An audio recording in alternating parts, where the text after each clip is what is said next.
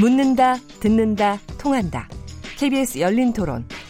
듣고 계신 청취자 여러분, 감사드립니다. 들으면서 답답한 부분은 없으신지요? 궁금한 점이 있으시다면 함께 토론에 참여하시죠. 유료 문자 9730을 이용하시면 됩니다. 단문은 50원, 장문은 100원의 정보 이용료가 있습니다. 스마트폰 어플리케이션 KBS 모바일 콩을 통해서도 무료로 참여하실 수 있습니다. KBS 열린 토론은 언제나 열려 있습니다. 듣고 계신 KBS 열린 토론은 매일 밤 0시 5분에 재방송됩니다. 네, KBS 열린 토론. 어, 오늘 남북 정상회담 이틀째 그 성과와 전망에 대해서 얘기를 하고 있는데요. 어, 여러 청취자들이 문자 보내주셨습니다. 휴대폰 1002번님. 전 세계 이목이 집중된 평양에서 우리 민족의 미래를 천명한 기념비적인 역사적인 날로 기억될 것 같습니다. 한반도의 위대한 여정을 위한 남북 정상회담에서 평양 공동선언을 채택하여 핵과 전쟁 없는 한반도와 이산의 아픔을 보듬고 다양한 채널의 남북 경제 협력을 토대로 훗날 평화 통일에 주도를 놓았다고 봅니다. 휴대폰 6252 하나번님, 아, 이산가족 상봉소 그, 저 상설화의 진정성이 보고 비핵화도 이 정도이면 성공조 아닌가 하는 생각이 듭니다. 휴대폰 6726번님, 비핵화 문제는 마라톤입니다. 이제 겨우 1km도 못 갔는데 완주 기념품을 보여달라고요? 뭐가 그리 급합니까? 힘들어도 끝까지 가야죠. 콩으로 이후연 아이디 쓰시는 분. 남북 경협, 경협은 남북 간 협의만으로 불가능한 것 아닌가요? 국제 관계 속에서 이 같은 제약을 풀어나가야 할지 함께 고려해야 됩니다. 그리고 핵 폐기에 대한 내용이 겉핥기 수준이라 비핵화에 대한 부분이 더 구체화되어야 한다고 봅니다. 휴대폰 뒷번호 8100번님. 어제 3당 대표와 북한 최고인민회의 부의장과의 면담이 불발되었는데요. 이 부분은 어떻게 보시는지 궁금합니다. 아, 지금 뭐 얘기할 거는 무지무지 많은데요. 어, 오늘은 가능하면 세 가지 주제에서 크게 벗어나지 않는 방향에서 좀 하도록 하겠습니다. 비핵화와 어, 군사긴장 완화와 그런 남북관계 개선 요 세 가지 부분에 대해서 주로 좀 얘기를 하도록 하겠습니다. 오늘 남북 정상회담 성과 전망 토론 주제 김근식 경남대 교수님 박원곤 어, 한동대 교수님, 전성훈 아산정책연구원 연구위원님, 홍현익 세종연구소 수석연구위원님 네 분과 함께하고 있습니다.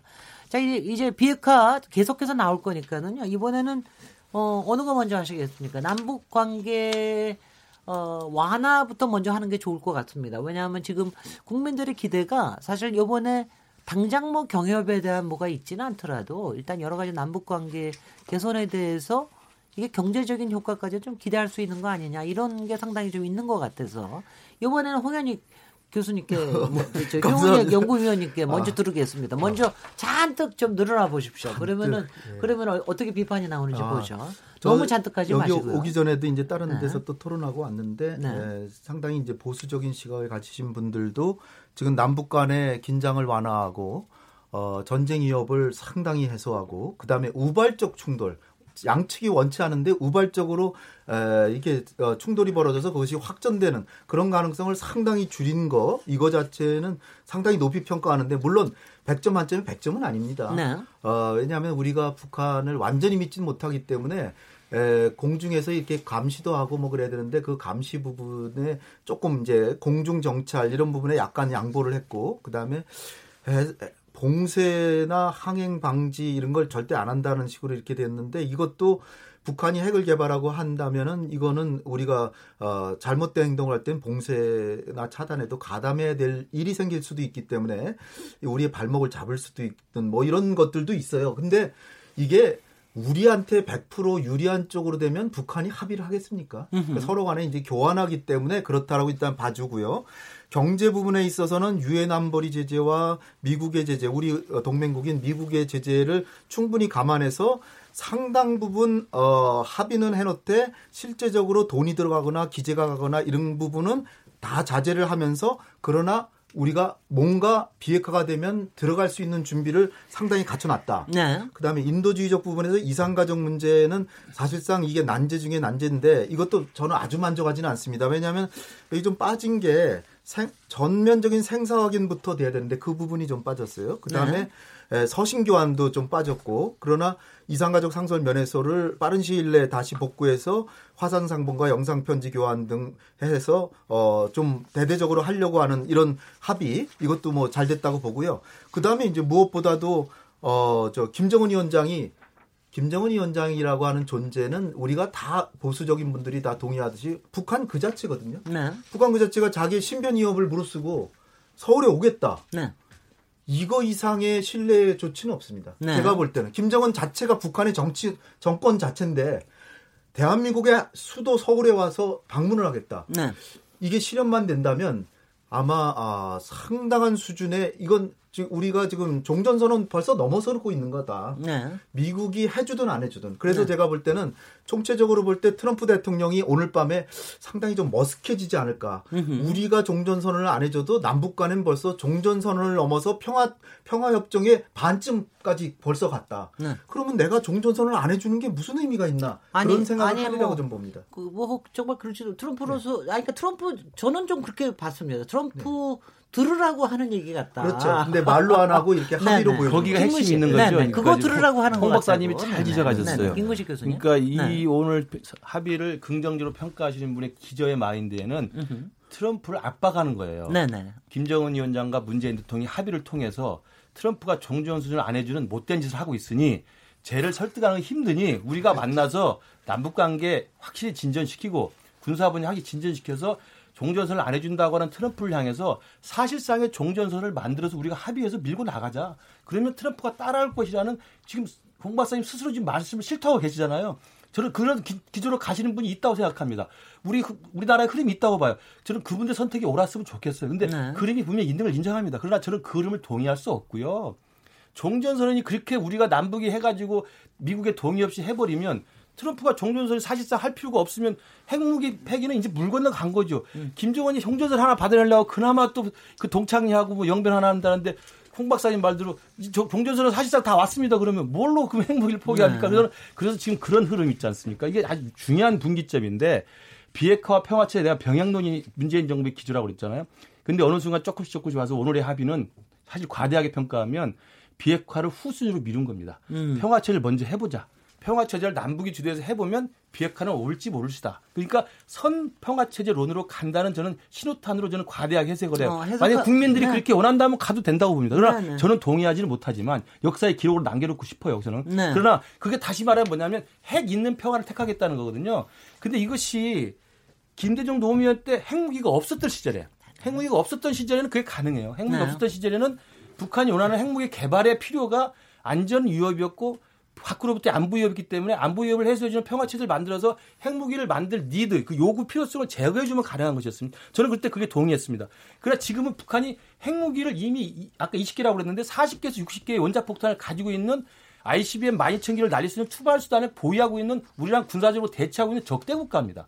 그 나라의 상황 속에서 평화체제를 만들어진 핵무기 폐기할 거라는 생각은 굉장히 순진한 생각이고요. 이게 제가 아하고 어가 정말 다르다고 생각한 게 저는 트럼프 대통령한테 들으라고 한 얘기를 저는 이렇게만 그렇게만 압박하는 것뿐만이 아니라 트럼프 대통령이 한테 어떤 카드를 줘서 트럼프 대통령이 주변을 좀 설득할 수 있는 카드를 좀 준다 저는 그렇게 좀 좋게 생각을 했는데 이렇게 생각하면 그렇게 생각할 수가 있군요.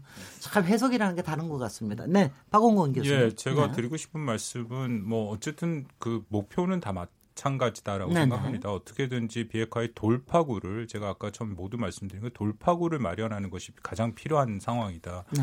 그러려면 우리가 뭐 그 미국의 현재 입장을 완전히 부정할 수는 없다라고 생각이 되고요. 네. 미국이 갖고 있는 입장과 지금 북한이 갖고 있는 입장 사이에 그런 간극을 최대한 줄이는 그런 작업을 하는 것이 필요하다라는 전제로 말씀을 드립니다. 제가 그럼에도 이번에 나온 것이 좀 아쉬운 게 약간 미국이 생각하고 요구하는 거와는 핀트가 조금 안 맞은 부분이 있어요. 네. 그래서 오히려 뭐 여러 번 제가 이런 대안으로 말씀드렸는데 아까 우리 그 진행하시는 김진애 선생님도 말씀을 하셨지만 이게 비핵화의 로드맵이라는 게 있어야 되거든요. 글쎄요. 그래야 이게 모든 일에 가는 길이 보여야 그렇습니다. 모든 일에 계획이 있어야 네. 그 계획을 보고 아 지금 우리가 어디쯤에 있고 뭐가 문제고 어디로 가야 되느냐 근데 지금 너무 안타깝게 이 로드맵에 대한 것은 북한도 그렇고 미국도 그렇고 이것에 대한 얘기가 사실상 지금 안 되고 네. 있어요. 네. 뭐 정확하게 말씀드리면 얘기를 하긴 했다 하더라고요. 6월 12일 북미 정상회담 이전에 미국이 비핵화 로드맵을 갖고 와서 한국이랑 공감대를 갖고 어, 제시를 했는데 북한이 거절했다라고 제가 들었는데요. 네. 근데 그 로드맵에는 북한에 대한 보상 조치가 없었답니다. 그러니까 제가 말씀드린 비핵화 로드맵이라는 것은 비핵화의 정의 시기, 범위, 그리고 방법, 그리고 마지막으로 북한에 대한 보상 조건. 그것이 있는 그림들이 그려져야 그래야 우리가 지금 종전선언이라는 것은 사실 비핵화의 전체 프로세스에 볼 때 아주 초입에 있는 부분이고요. 그렇게 크게 비중을 안 둬도 되는 부분이거든요. 그래서 저는 로드맵을 구성할 수 있는 그런 좀 제안을 이번에 그 우리 문 대통령이 어, 북한 김정은 위원장한테 좀 선, 어, 설득을 했으면 하는 바람이 있었는데 좀 그런 내용들이 없었다라는 거고요. 제가 네. 이런 기대를 하는 것은 뭐 근거 없는 건 아니고요. 그 가기 전에 그 문정인 교수가 그 네. 원로 자문단 회의 때 비슷한 얘기를 했습니다. 예, 예, 북핵 TF를 만들자. 근데 네. 저기는 거, 저는 거기에 더불어서 이게 남북만의 해서는 안 되니까 오히려 남북 미 그리고 중국까지 포함해서 사자가 한번 모여서 좀 본격적으로 이 북핵 TF를 만들어서 한번 로드맵을 만드는 작업을 해보자. 이게 이전의 방법대로 사실 bottom up 하는 방법입니다. 그렇지만 지금 우리가 하고 있는 것은 이른바 top down이죠. 그러니까 통큰 결정, 그런 빅딜을 통해서 해결하겠다 하지만 지난 3월부터 지금 6개월간 진전이 없는 것을 봤지 않습니까? 그러면 조금 판을 흔들어서 새로운 방향으로 가는 그렇게 되면 저는 오히려 트럼프 대통령이 받을 가능성도 있다라고 보거든요. 네. 그래서 네. 그런 부분이 좀 아쉽습니다. 네. 지금 지금 예, 말씀 들으면서 아참아 해야 할 일은 많고 꼬이긴 많고 입 밖에 참 내긴 뭐가 힘들고 예. 이렇다는 얘기 생각이 좀 듭니다. 전성훈 연구위원. 예, 일단 네. 그 오늘 그 평양 공동선언에 나타난 그 남북한 교류 협력 뭐 네. 그 부분만 한번 좀 보게 되면은 사실 그 오늘 들어간 내용들이 과거 역대 정부에서 남북관계 차원에서 추진하고자 했던 사항들이 많이 들어가 있어요. 아 네? 정말 전임 통일연구 원장님으로서 네, 뭐 이산, 정말 그러실 것 같아요. 뭐 이산 가정 네, 네. 문제라든가 네. 뭐 도로 철도 뭐 개선한다든가 이런 거에 대해서는 그 바로, 바로 이런 이런 부분 때문에 뭐 굳이 뭐 진보 보수를 논하지 않더라도 음. 역대 정부의 대북 정책에 상당히 공감대가 형성되어 있는 부분이 있습니다. 그래서 그런 부분들이 이제 들어가고 특히 이산가정 문제는 에, 북한이 이렇게 좀 긍정적으로 적극적으로 의사를 표명해서 이게 실천됐으면 참 좋겠다는 생각은 다 국민들이 가지고 계실 거고요. 어, 그런 부분에서는 긍정적인데 이제 문제는 지금 북한에게 지금 대북 그 유엔 차원의 제재가 가해지고 있지 않습니까? 네. 10개의 유엔 안보리 결의안 제재가 있고 주로 이제 경제 제재가 있고 네.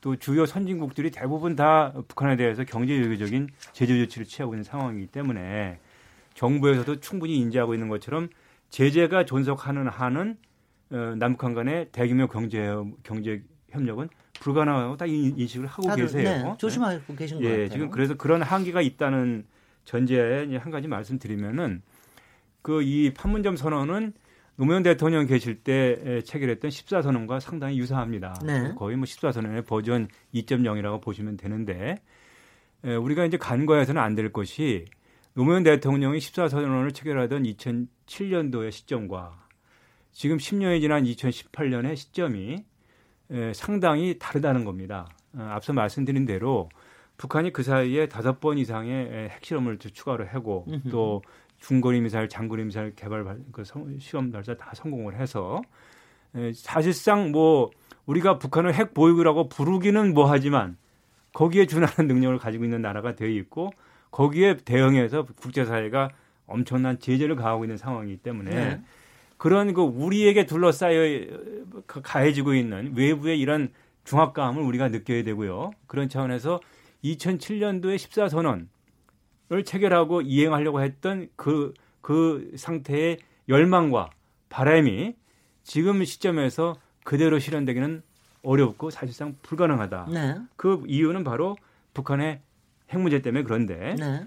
그 사회자께서도 말씀하셨듯이 이게 북한의 핵폐기라는 거는 내일 당장 다 이루어질 수 네. 없는 거지 않습니까? 네. 이게 뭐 제대로 다 하려면은 수십 년이 걸립니다. 네. 저 영변 핵시설까지 다 환경 정화하고 다 폐쇄하려면 수십 년 걸리는 문제고요. 네. 북한이 가지고 있는 핵무기 능력하고 핵탄두만 폐기하는데도 몇 년이 걸, 뭐 1, 2년 뭐 네. 걸릴 수도 있어요. 네.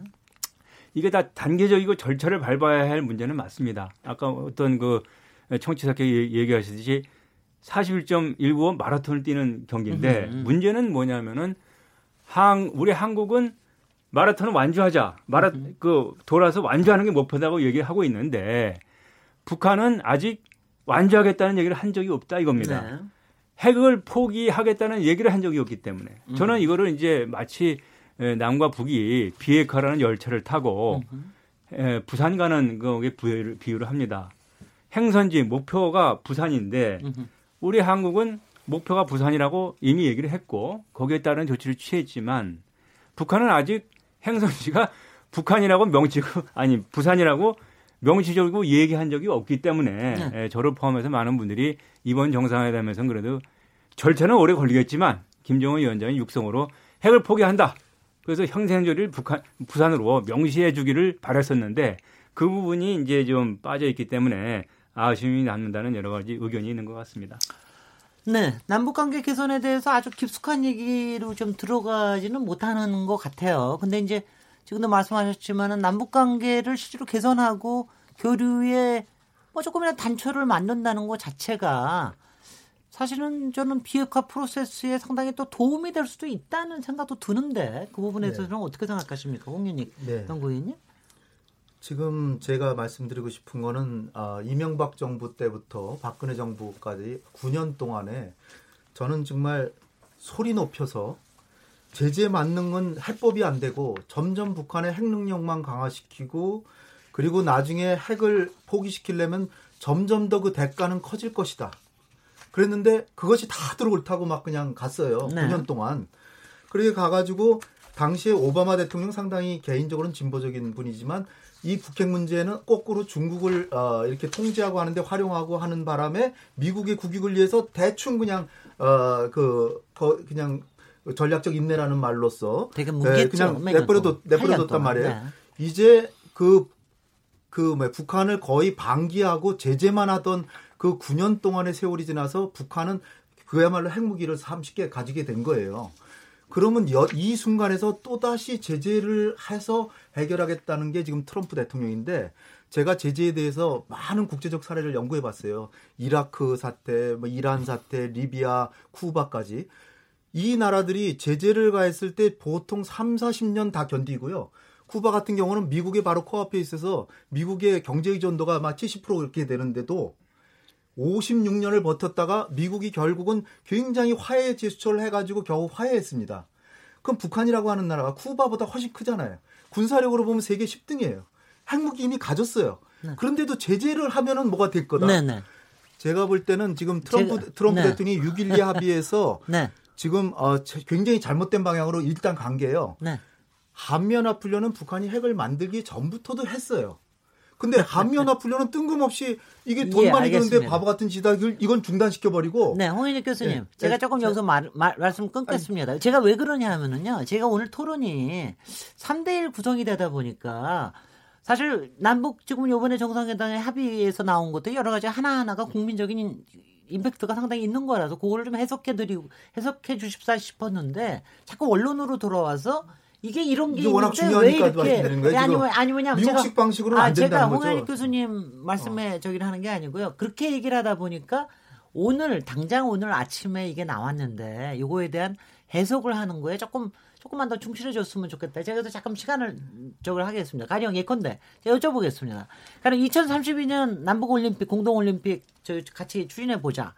또 뭐 왜냐하면 저희 국민들 입장에서 가슴 뛰는 얘기들이 굉장히 많습니다. 동해안 동서해안 다 철도 일단은 착공식은 하겠다. 돈 들어가는 건 안 들어 착공식은 하겠다.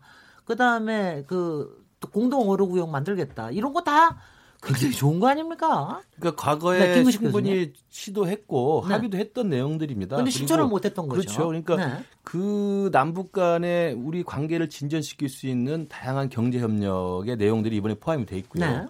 네. 그 다음에 말씀하신 다양한 교류 협력이 또 포함이 돼 있습니다. 네. 공동 올림픽 그다음에 당장 2020년 동경 올림픽에 이제 단일 팀 공동 참가하는 거 네, 그 부분도 들어 있고 그다음에 또 더 중요한 것은 동해 쪽의 그 공동 경제 구역과 서해 쪽의 동중 경쟁주의랑 공동 경제국이라는 새로운 개념들도 만들어 놨어요. 그러니까 네네. 향후에 남북이 경제적으로 협력할 수 있는 존을 만들어 놓은 거죠. 지역을 하나 만들어서 해 갔다는 거거든요. 네. 그것도 굉장히 큰 의미가 있는 거고요. 그 다음에 또 하나는 이제 당장 금년에 또 이벤트들이 계속 줄지어 있습니다. 아까 네, 말씀하신. 것처럼 네. 가장 큰 이벤트는 이제 김정은이 서울에 네. 오는 거고, 네. 그 다음에 10월 달이면 벌써 또 가을 공연 하러 현송월 삼천 관광단이 또 한번 다시 와야 네, 되고요. 네. 그러니까 줄지어서 계속 또 이벤트들이 있고 교류 협력이 있고 경제 협력이 있고 이런 것들 을 지금 이번에 합의해 놓은 점에서는 이 오늘 평양 공동선언대로 남북 관계 진전이 생긴다면 그 자체가 한반도에서는 남북 관계 자체만으로는 상당히 큰 진전을 역사적으로 이룬 겁니다. 네. 근데 이제 우려하는 게 뭐냐? 아까 제가 말씀드린 평화 체제와 비핵화가 병행하는 게 문재인 정부의 기조였는데 이번 평양선언은 비핵화를 조금 뒤로 미룬 듯한 느낌에서 네. 말씀을 드린 거고 네. 이것도 똑같이 마찬가지입니다. 네. 남북 관계와 비핵화를 문재인 정부의 기조는 남북 관계와 비핵화도 비핵화에 맞춰서 남북 관계를 한다는 거였습니다. 네, 네. 근데 그것이 비핵화의 진전 속도에 맞춰서 하는 것인데 네. 비핵화 진전 속도에 맞추지 않고 남북 관계를 앞세우는 것이 아니라는 우려가 있다는 말씀 드리는 거죠. 네. 네. 전 통일연구원 원장님 전성훈 네. 연구위원님. 제가 아까 농담 삼아 2014년에 그때부터 하셨기 때문에 예. 제가 그때라고는 박근혜 대통령 시절에 네, 예. 그야말로 통일 대박 얘기 나올 예, 예 때였죠. 예, 그렇죠. 그래서 예. 이 모든 구상 다 그때 해놓으신 거 아니에요, 그죠? 무슨 소리예요? 이거 노무현 정부 때 했던 아, 네. 걸 이어받은 겁니다. 아니에요, 뭐 이제 제가 농담 삼아 하는 겁니다. 네. 그러니까 이제 상당히 많은 가능성을 이미 그때도 상당히 꿈을 꿨는데, 예, 어, 상당히 이제 그, 이런 부분들에 대해서는 사실 통 크게 좀 봐줘야 되는 거 아닌가? 아이고 제가 앞서, 앞서 말씀드렸듯이 네. 그 이런 그, 그 교류협력과 경제 경제 경제협력에 관련된 많은 부분들이 뭐 이 그 판문점 선언이 14 공동 선언의 이제 2.0이라고 말씀드렸지만 네. 그14 공동 선언의 내용도 이미 그 전 정부에서 합의했던 사항들이 많이 들어가 있습니다.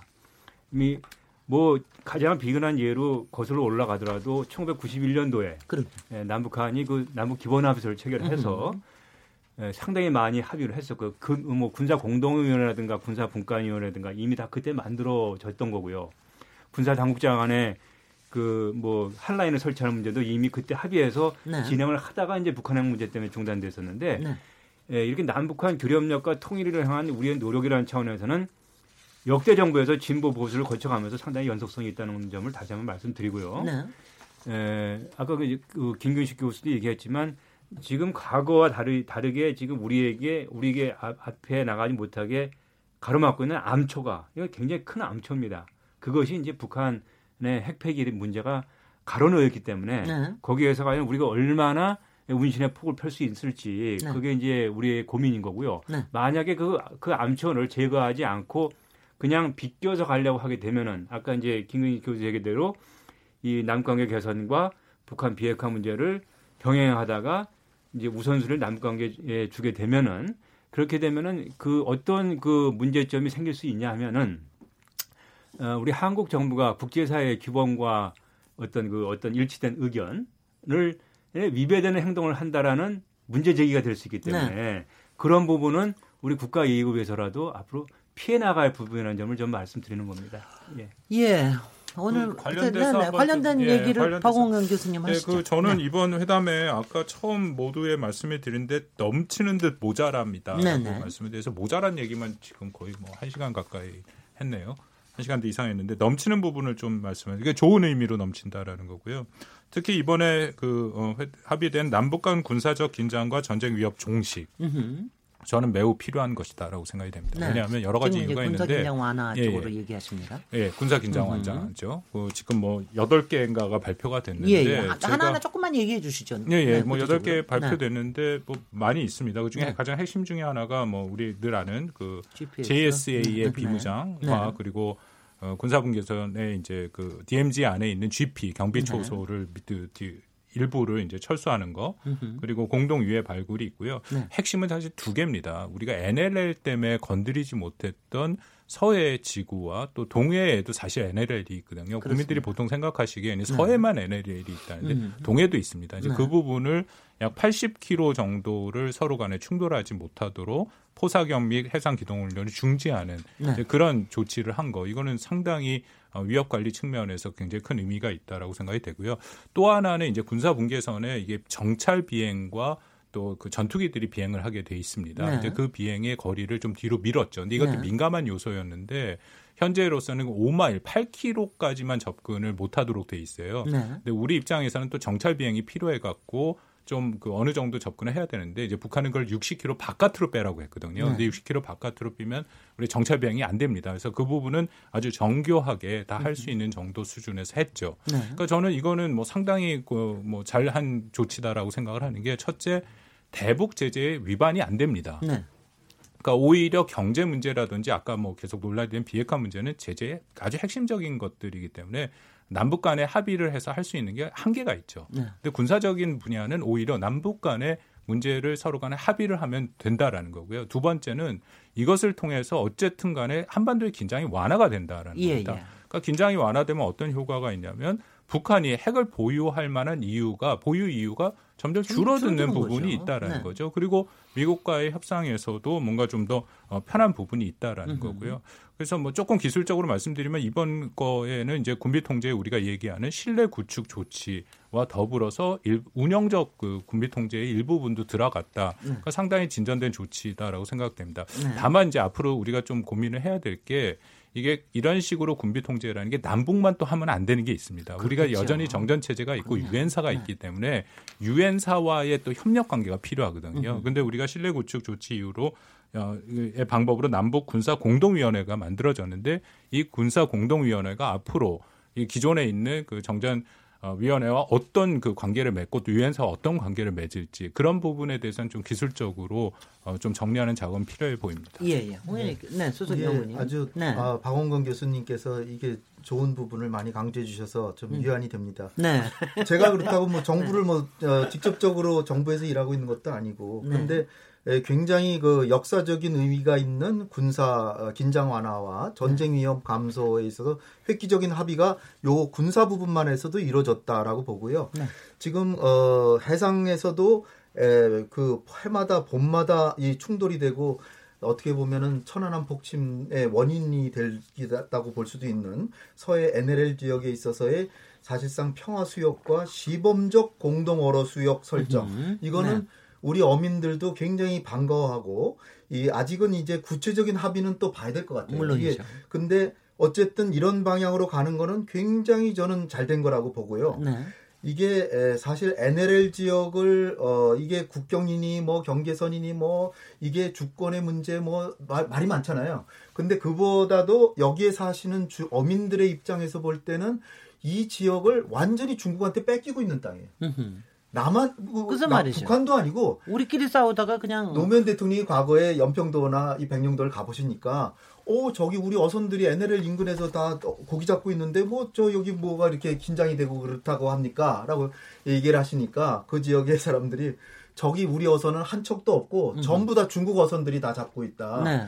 북한 어선도 아니다. 네. 왜냐하면 북한도 조심을 하죠. 근데 중국 어선들은 남북한이 서로 긴장의 바다기 때문에 중국 어선들은 위험을 무릅쓰고 와서 북한한테 돈 주고 입어려주고 와서 싹쓸이해 가는 거예요. 네. 그래서 문재인 대통령이 그럼 이 부분을 어떻게 해결하냐 그래서 어, 평화 수역 및 공동어로 수역을 했는데 이 부분을 다시 살렸는데 아마 제가 아무리 얘기해도 다시 논란이 될 거예요. 네. 근데 요번에 요거 자체로는 논란은 아직은 안 돼요. 왜냐하면 네. 시범적 공동 허러 수역이니까. 그렇죠. 그래서 이제 이것은 향후에도 남북 간의 군사 공동위원회에서 얘기가 돼야 되겠지만 저는 이것이 상당히 슬기로운 방안 중의 하나다. 네. 윈님, 남북한이 다 좋고 특히 우리 서해 그 지역에 사는 어민들에게도 상당히 좋고 으흠. 그리고 아까도 말씀드렸지만은 이렇게 에, 비록 미국이 종전선언에 대해서 상당히 소극적이라고 하더라도 이건 트럼프 대통령의 부담을 줄여주는 거라고 좀 봐요. 네. 왜냐하면은 네. 아, 트럼프 대통령이 그 미국에서 보수적인 분들을 설득하기가 매우 좋잖아요.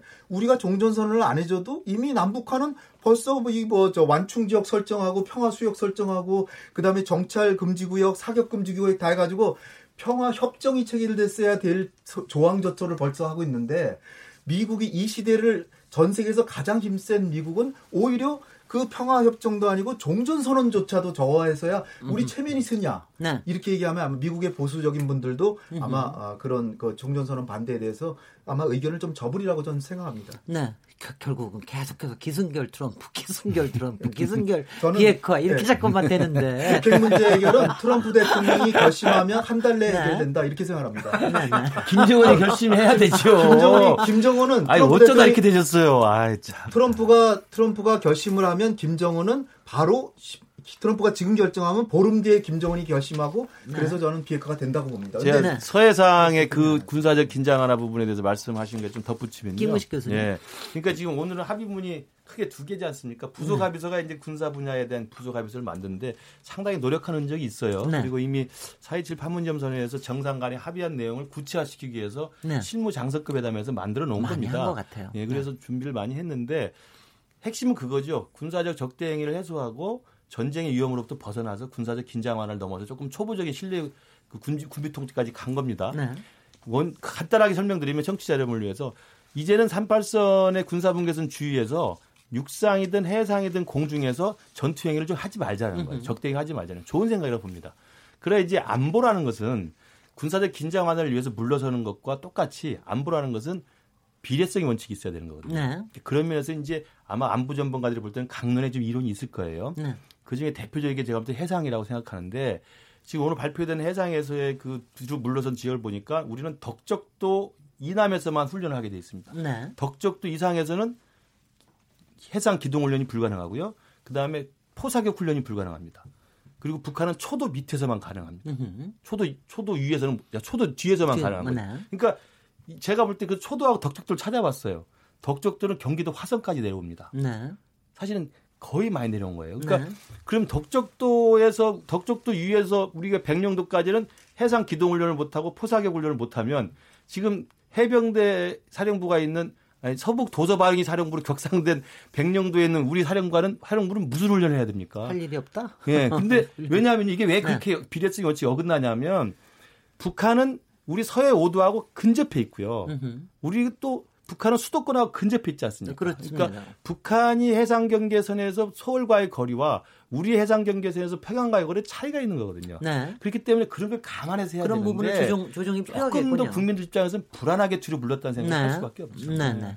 그, 그 제가 오늘 이렇게 토론하다 보니까 처음 처음에 좀 부드럽게 시작을 할 걸 처음부터 비핵화 시작해가지고 괜히 그랬는데 근데 저, 도 동의해요. 아니 그 근데 그렇게 해도 했었어도 보나마나 기승결 비핵화 기승결 저도 동의할 수 있는 부분이에요. 이렇게 됐기 때문에 어쩔 수 없는데 지금 저희가 저기 시간 얼마 남지 않았는데요. 네네. 네, 네. 그래도 이번 그 남북 정상회담에서 물론 내일까지지만 여러 가지 또 인상적인 장면들도 다 있으셨을 것 같아요. 그래서 일단은 조금 오히려 끝나기를 좀 가볍게 끝나기 위해서 아, 이번 정상회담 기간 중에 어, 아주 저기 좋았던 점, 그 다음에는 조금 뭐 비판 받아야 될 점, 비핵화 빼고. 그러니까 더 이상 말씀하시 어, 그렇게, 그렇게 한 장면씩 뭐, 아, 이거 본인이 할 시간에 네. 딴거 얘기하셔도 아, 네. 됩니다. 네네. 먼저, 먼저 얘기하시죠. 아니, 아니, 아니, 먼저, 먼저, 네. 뭐, 박, 박원권 교수님부터 얘기하시겠습니까? 전, 전성훈 연구위원부터 얘기하시겠습니까? 네. 좋았던 좋았던 점 그리고 조금 비판 네, 좋았던 게 인상에 장면. 남는 점이어야 네. 될 텐데요. 네. 어 이게 어느 정도는 예상이 됐던 게 많았습니다. 그리고 네. 이게 세 번째 만나는 거기 때문에 그렇죠. 어, 어느 정도 예상이 됐고 특히 평양은 지난 2000년, 2007년에 또 우리가 갔던 그런 경험들이 있어서 아직까지는 인상에 남는 장면이 없는데요. 사실 저는 오늘 깜짝 놀랐습니다. 그 갑자기 우리도 예상치 못했던 이제 백두산을 이제 간다라는 거. 아마 내일 그 네, 장면이 네. 전무후무한 어떤 인상에 남는 장면으로 생중계 될까요? 생중계는 아마 뭐 쉽지는 않을 것 글쎄요. 같습니다. 이게 네. 사전에 계획이 된 것이 아니라 거의 뭐 한 하루 이틀 전에 결정이 된 것이라고 지금 알려져 있고요. 그러려면은 지금 당장 뭐 이전부터 경호 뭐 그런 것들에 대해서 많은 좀 준비가 다급하게 필요한 거고 바라기는 어쨌든 좀 중계도 됐으면 좋겠습니다. 네. 그래서 그런 어, 백두산 부분이 아무래도 지금 그 기억에 남을 것이고요. 그리고 또 하나는 좀 뭐 그 기억에 안 남는 거좀 음. 불편한 거를 불편한 점. 불편한 점은 근데 생각보다는 덜 불편하더라고요. 네. 제가 조금 어, 학교에서 학생들을 가르치는 입장에서 평양이라는 곳에 대한 우리가 명확한 인식이 필요하다라고 학생들한테 얘기를 해주고 왔습니다. 그 네. 그 앞으로 2박 3일 동안 너희가 평양을 굉장히 많이 보게 될 텐데 평양이라는 곳은 북한의 굉장히 특수한 지역이다. 일종의 쇼케이스죠. 그렇죠. 네. 네, 거기 사는 250만은 정말 어, 선택받은 사람들이기 때문에 평양을 보고 그것을 북한이라고 생각하면 안 된다. 그래서 그 부분을 좀 우려를 했었는데 글쎄 의외로 그 비치는 장면들이 어, 제가 우려했던 수준까지는 안 되더라고요. 음. 물론 이제 내일 어, 내일은 이제 뭐 다른 그 이제 일정이 있으니까 그러는데 그 전반적으로 뭐 그 비치는 그 화면에서 나타난 거는 좀 무난했다라고 생각이 네네. 됩니다. 네, 전체적으로 조금 자연스럽게 보인다는 건 조금 인상적이더라고요. 예, 예, 제, 그, 네, 전성훈 연구위원. 네, 그 네. 일단은 뭐 북한의 지도자인 김정은 위원장이 뭐 자기 할아버지나 아버지와 달리 상당히 그 오픈된 그런 그 태도를 보이고 이렇게 뭐 식사하는 것도 이렇게 뭐 국수 먹는 것까지 다 예, 화면에 나올 정도로 어, 에, 상당히 다른 면을 보이고 또 우리 많이 공감을 하는 게 이제 에, 대통령 우리 대통령한테 상당히 뭐 예의 바르게 발언을 하고 또 북한 경제가 좀 낙후되어 있다는 것도 좀 솔직하게 인정을 하고 어, 그런 부분들이 에, 상당히 그 우리 국민들에게 그 긍정적으로 다가왔다고 저는 봅니다. 근데 단 남북 관계의 이게 문제는 긍정적인 면과 부정적인 면을 탁 떼어놓고 볼 수 있는 게 아니고 항상 이게 겹쳐져 있기 때문에 그렇습니다. 더 이제 어려움이 있는 거고 그 이면에 깔려 있는 여러 가지 문제들 그, 그 부분에 대해서 우리가 국민 여러분께서 이제 인식을 하고 그런 그 긍정적인 면을 받아들여야지 우리가 균형을 잃지 않을 것이다 하는 말씀 드리고요. 네. 그 이제 그 군사적인 부분 분야에서 말씀들 다 하셔가지고 한 가지 말씀드리면은 예, 이런 그 군사적인 문제 합의와 협상의 역사가 상당히 오래됐습니다. 그렇죠. 뭐 90년대 초부터 남북한 간에 상당히 많이 협상을 했었고 또 그런 경험들이 다 축적되어 예, 되어 있는 상황에서 이런 합의가 나왔기 때문에 지금 뭐 여, 너무 많은 합의가 이제 발표되다 보니까 이거를 우리 국민과 전문가들이 소화하는데 좀 시간이 걸릴 거고요. 네. 에, 자세하게 뜯어보게 되면은 여러 가지 그 지금 짚고 넘어갈 점들이 저는 나올 거라고 봅니다. 예, 예. 뭐 시간이 짧아서 저는 말씀을 못 드리겠지만 어, 제가 보기에는 이제 이게 이 재래식 분야에서의 군사적 긴장 완화와 이제 실내 구축 조치들이 많이 합의가 됐는데 이 부분은 남과 북 사이에만 할 수 있는 문제는 아니고요. 네. 아까 뭐 저 군사정전위원 얘기를 했지만 더 중요한 거는 지금 어, 한미 그 동맹 차원에서 그 재래식 분야에서도 미국과 한국이 서로 협력을 하고 있기 때문에 과연 이 합의를 위한 협상을 하고 준비하고는 단계에서 우리가 우리 정부가 미국 정부 또 미군과 얼마나 많은 긴밀한 협력을 했는지 거기에 대해서는 아직도 한 번도 보도된 적이 없어서 네. 과연 그 심도 있는 협의가 되어 있는지 하는 부분에 대해서 좀 의문점을 갖고 있습니다. 네. 어, 또 하나는 이제 군사적인 군사 훈련 문제인데요. 음흠. 뭐 트럼프는 개인적으로 뭐 값비싼 훈련 여기서 왜 하느냐 하지 말자 뭐 이렇게 얘기를 해서 해서 전 논란이 되기도 했지만 어, 군사 훈련 자체를 그 문제시할 수는 없습니다. 네. 뭐 우리가 군사 훈련은 하지만 북한도 역시 군사 훈련을 하는 것이고요. 예. 어, 군사 훈련의 그 성격이라든가 그 내용에 대해서 서로 이해하는 방향으로 추진해 나가는 것이 전통적인 국제사회의 군비 통제에 부합하는 방향입니다. 네. 이렇게 특정 지역이라고 하더라도 군사훈련을 완전히 중단하게 되면은 그것이 전력상에 상당히 많은 영향을 줄 수 있기 때문에 예, 그런 부분에서는 이제 그 많은 좀 검토가 필요하고요. 네. 사실 뭐 지금 아까 이제 뭐 청취자께서 41.19 마라톤 비유를 하셨는데 지금 북한의 핵 폐기가 언, 언제 이루어질지 다들 그 모르는 상황 아니겠습니까? 이게 뭐 5년이 걸릴지 10년이 걸릴지 사실 북한 핵 문제 처음 시작하고 나서 지금 30년 지났는데요. 네. 에, 그런 차원에서 지금 우리는 핵무기가 없는 상황에서 그나마 그 어쨌든 군사적으로 대처하고 있는 것이 남북 관계 현실이기 때문에 에, 어떻게 보면 우리 우리 쪽에서는 에, 재래식 분야에서라도 군사력을 증강해서 북한의 핵 위협에 대응할 수 있는 능력을 갖춰야 된다라고 보는 것이 그 국가 안보적인 차원에서는 에, 정상적인 바람직한 방법의 그 사고가 아닌가 보, 고 그런 차원에서 이런 남북한 물론 여기서 지금 뭐 군축 문제를 여기 얘기하지는 않았습니다. 네. 합의에서 뭐 앞으로 향후 협의해 나간다 이렇게 이런 수준에서 되어 있기 때문에 군사적인 긴장을 완화하고 신뢰 구축하는 건 좋습니다. 뭐 공동 유해 발굴이라든가 뭐 여러 가지 뭐, 뭐 역사적인 발굴이라든가 뭐 JS에서 뭐 비무장한다든가 여러 가지 좋은 조치들이 있는데 이런 조치들에 휩싸여서 서로 우리의 군사적인 능력 대비 태세에 악영을 줄 수 있는 것까지 묻어 나오는 그런 일은 있어서는 안 되겠다. 네, 네. 알겠습니다.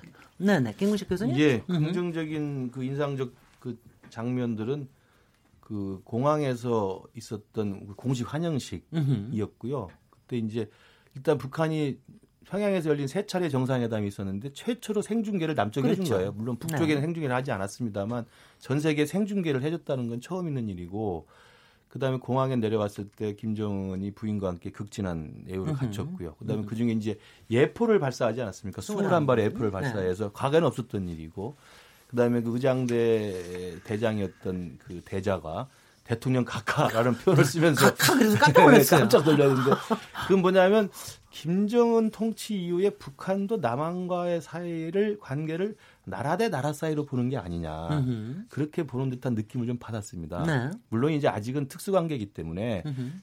통일을 향해 지향하는 분단된 특수관계이기 때문에 국가 대 국가로 볼 수는 없지만 조금씩 그런 쪽으로 가는 게 아니라는 느낌을 받고 또 연도에서 환영하는 평양 시민들의 모습을 보면 상당히 밝고 옷차림도 깨끗하고 좋아 보였어요. 그래서 네. 북한도 나름대로 이제 나라로서의 틀을 갖춰가고 있구나라는 모습에 저기 안도를 했다는 말씀. 그것이 가지는 정치적 함의는 제가 나중에 말씀드리겠습니다. 그다음에 좀 아쉬운 점 하나는 우리 박원곤 교수는 백두산 트레킹이 인상적이라고 하셨는데 저는 백두산 트레킹에 남쪽에서 올라간 200명 넘는 분이 한꺼번에 가는 건 굉장히 아쉽습니다. 한꺼번에 간대요? 대통령만 가시는 거 아닙니다, 아니에요? 아닙니다. 다 갑니다. 이건 뭐냐면 정상회담 중에 이런 프로토콜은 없습니다. 우리 한국 대표단이 한미 정상회담하러 워싱턴을 갔는데 정상회담 일정 중에 꼭 가야 될 곳이 있다고 그래서 그 정상이 미국 정상과 어디를 가는 건 의미가 있어요. 근데 거기에 갔던 모든 수행원과 기자와 일반 수행원까지 다 같이 가는 건 없습니다. 어, 저는, 저는 그걸 왜 하는지 모르겠습니다. 아, 저 대통령만 가시는 줄 아닙니다. 가서 삼지연 공항까지 비행기에 가서 비행기 타고 바로 인천으로 온다는 거거든요. 네. 그러니까 제가 볼 때 혹시라도 저희 기후입니다만 안전 문제 생길까봐. 아니요, 어. 그것도 있는 게 아니라, 아니 제 기운데 아, 이 정도 합의면 굉장히 성공적이니까 자평하면서 간 김에 백두산 천지라도 한번 보고 오자라는 관광 기분이라면 큰일 날 생각이라고 봐요. 이건 정상의 일정으로서 정치적, 외교적, 안보적 함의를 가지는 동선과 일정으로서 그냥 트레킹을 한번 하는 것으로 하는 것이지 으흠. 200명 넘는 사람이 우우 같이 간다? 저는 그건 아니라고 봅니다. 네. 저는 그것은 좀 좋지 않다고 보고요. 네, 그리고 또 하나 마지막으로 오늘 빛나는 조국도 보신다고 그러는데 그 뭐 이름은 바뀐 바꾼다고 네, 그러더라고요. 하는데 어저께 저녁에 환영 예술 공연도 관람을 했고요. 으흠. 오늘 빛나는 조국도 봤고 만수대 창작사도 뭐 제재 대상이지만 갔고 내일 백두산도 가고 저는 이 중에 한 개를 안 가도 되는 거 아닌가. 알겠습니다. 좀 조금 더 절제하는 모습도 우리 대통령이 보여주고 북한한테 우리 걸 정도로 하나를 관철시키는 모습도 좀 단호하게 보여주는 게 아쉬운 모습이다 생각합니다. 네. 홍현익 교수님. 네. 어, 뭐 다 만족스러울 수는 없죠. 근데 아, 좋은 점들을 많이 지적해 주셔서 제가 이제 드릴 말씀이 많이 줄어서 다행이라고 생각하는데요. 어, 그러니까 이번에 그 성과를 좀 낮게 보시는데도 이렇게 잘한 점들을 많이 열거해 주셔서 감사하고요. 이를테면 이런 겁니다. 어, 요번에 공항에서의 행사나 어, 연도에 있는 그 평양 시민들이 흔든 게 에, 성, 그 인공기하고 태극기가 아니라 한반도기였다. 네. 이거를 아 몹시 못마땅하다 이렇게 볼 수도 있지만 저는 그렇게 보지 않아요. 아 요번에 그냥 저는 더 조, 요거보다 조금 더 난 거는 인공기도 없고 태극기를 안, 안 흔들 거면은 차라리 한반도기만 흔들었으면 좋았을 텐데 네. 그러나 요번에 인공기와 한반도기를 흔들었다면 이거는 진일보다 왜냐하면 지난번에는 그냥 인공기만 흔들었으니까 근데 향후에 조금 더 나아지면 이제 인공기와 태극기를 같이 흔들겠다. 네. 이렇게 생각해서 진전이라고 저는 봐요. 근데 이거를 이거 어, 태극기를 안 흔들고 이, 어? 인공기하고 한반도기를 흔들었으니까 매우 못마땅하다. 이렇게 보지는 않습니다. 그러니까 남북 관계가 얼마나 적대감이 심했어요. 작년만 하더라도 언제라도 전쟁을 할 수 있는 그런 상태에서 이 짧은 세월 동안 한 단계 한 단계 나아가고 그 다음에 북한의 의전 의전대 그 어, 실장이 그 대장이 어, 문재인 대통령 각하 각하를 위해서 우리는 열병을 준비했습니다. 이런 식으로 북한군을 상징하는 그런 어, 의장대가 우리 대통령을 국가 원수로서 깍듯하게 하고 이런 모습을 보고 평양 시민들한테 에, 연도에 다 사람들이 나 그거는 아마 동원일 수도 있죠. 네네. 그런데 제가 알기로는 오늘 그 빛나는 조국 그 이름도 바꿨다 그러죠. 그, 그, 거기 아마 문재인 대통령 가셔가지고 문재인 대통령께서 아마 연설을 하실 기회를 준다라는 얘기를 들었어요. 네네. 만약 그렇게 된다 그러면 굉장히 그것도 또 진일보한 것이고 으흠. 그리고 그 드론이 나와가지고 제가 보니까는 빛나는 조국이라고 딱 우리 올림픽 그걸 본따 가지고 이제 하는데 네, 바, 거기 문재인 음. 대통령 환영합니다라든지 뭐 그런 문구를 한다든지 이런 식으로 해서 남북 관계고 북핵 문제고 한 걸음 한 걸음 단계적으로 나가는 것이지 이를테면 요번에 지금 비핵화 합의가 전부 만족스러운 건 아니에요. 저도 네. 여기 또 신고 내용이 들어가면 얼마나 좋겠습니까? 그러나 단계별로 조금 조금씩 진전해서 결국은 평화를 이루고 그것이 상례화되고 남북 정상회담도 지금 뭐 몇, 3개월마다 만난다 정례화는 안 했잖아요. 네. 그러나 지금 사실상 정례화처럼 몇 달 만에 만나잖아요. 네. 이런 식으로 단계적으로 진축을 아, 저 진, 진전된다고 해서 그게 진전이 아닌 게 아니거든요. 네. 그러니까 제가 볼 때는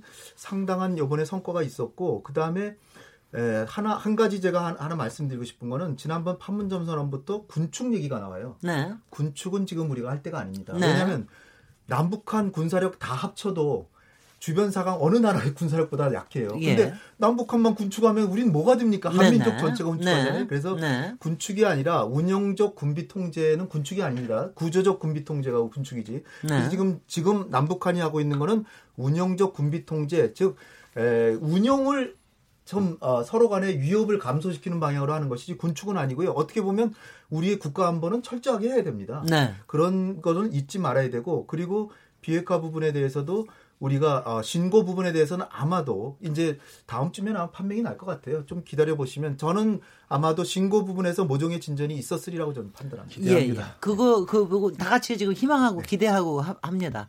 아 지금 시간 얼마 남지 않아서요.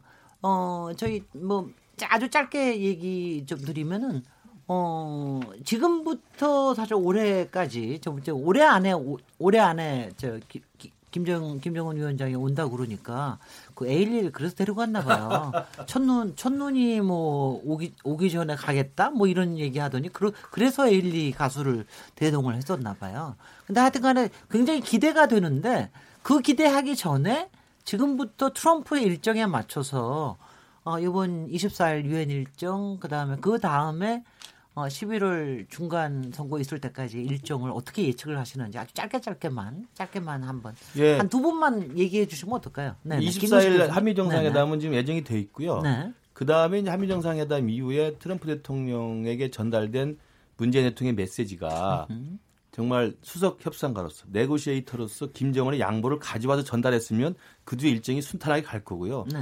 그러나 네고시에이터가 아니라 메신저 김정은의 볼멘 불평을 전달하는 메신저 역할을 하면 판은 깨지기가 십상입니다. 예, 예. 그래서 그 뒤에 일정은 그렇게 잡히기가 쉽지 않다. 음흠. 그러나 이제 또 다른 변수는 있죠. 11월 초에 중간선거가 있기 때문에 트럼프는 탁월한 그 협상가일 뿐만 아니라 탁월한 계산에 빠른 사람이잖아요. 네. 그렇지만 판을 깨서는 내가 중간선거에 불리하다 생각하면 중간선거까지는 판을 깨지 않고 그럭저럭 유지할 가능성이 있지만 중간선거 이후에는 북미 간의 핵협상은 어, 일단 선택의 기로에 쓸 거라고 생각합니다. 그럴 것, 같, 뭐 그럴 네. 수 있을 것 같습니다. 네, 저 박원견 교수님께 한 1분만 얘기, 저 시간 드리겠습니다. 김정은 네. 위원장이 어, 서울을 방문한다라는 것은 저는 뭐 아주 네. 큰 의미가 있다라고 생각이 됩니다. 네. 물론 이제 그 어떤 상황에서 방문을 하느냐에 따라서 그 의미와 또 여러 가지 것이 많이 달라지겠죠. 바라기는 비핵화의 진전을 어, 본 상태에서 방문을 해서 어, 북한이 저는 보통 국가화 된다라는 거에 어, 적극적으로 지지를 합니다. 그렇게 함으로써 남북 간의 관계도 정상화가 되고 또 북한도 어, 우리처럼 좀 이렇게 변화되는 그런 더 이상 국제사회의 어떤 문제보다는 책임 있는 일원이 되는 그런 형태가 될 수 있다고 생각합니다. 예, 예. 예. 우리 저 전성훈 의원님. 예, 그, 네, 저 김정은 위원장이 뭐 겨울 전에 서울 온다니. 천문처럼 너에게 가겠다. 뭐, 왔, 어, 왔으면 좋겠고요. 다만 이번에 이제 우리가 잊지 말아야 할 것은 아직도 우리 국민 여섯 명이 북한에 억류가 되어 있습니다. 네. 어, 미국 같은 경우는 정상회담을 하기 전에 그 국민들은 이제 그 이제 받았는데 그런 일이 이루어지지 못해서 가급적 빠른 시일 내에 이 어, 우리 억류된 우리 국민들이 가족의 품으로 돌아오기를 바랍니다. 예. 오늘 KBS 열린 토론 3차 남북 정상회담 그 성과와 전망이라는 주제로 토론, 토론 했습니다. 아, 여기서 청취자 메시지 하나 읽어드리면요. 앞으로 중요한 것은 그 어떤 것보다도 중단 없이 차근차근 풀어나가야 한다는 것입니다. 과정과 결과가 좋기를 한마음으로 기도합니다. 이제 마칠 시간입니다. 오늘 토론에 참석해 주신 김근식 경남대 교수님, 박원권 한동대 교수님, 전성훈 아산정책연구원 개원연구위원님, 홍현익 세종연구소 수석 연구위원님 네 분 모두 감사드립니다. 다들 수고하셨습니다. 감사합니다. 감사합니다. 청취자 여러분 오늘 토론 어떻게 들으셨나요? 저는 내일 저녁 7시 20분에 다시 찾아뵙도록 하겠습니다. KBS 열린 토론 진행자 시민 김진혜였습니다. 오늘 조금 짧게 끝냅니다. 감사합니다.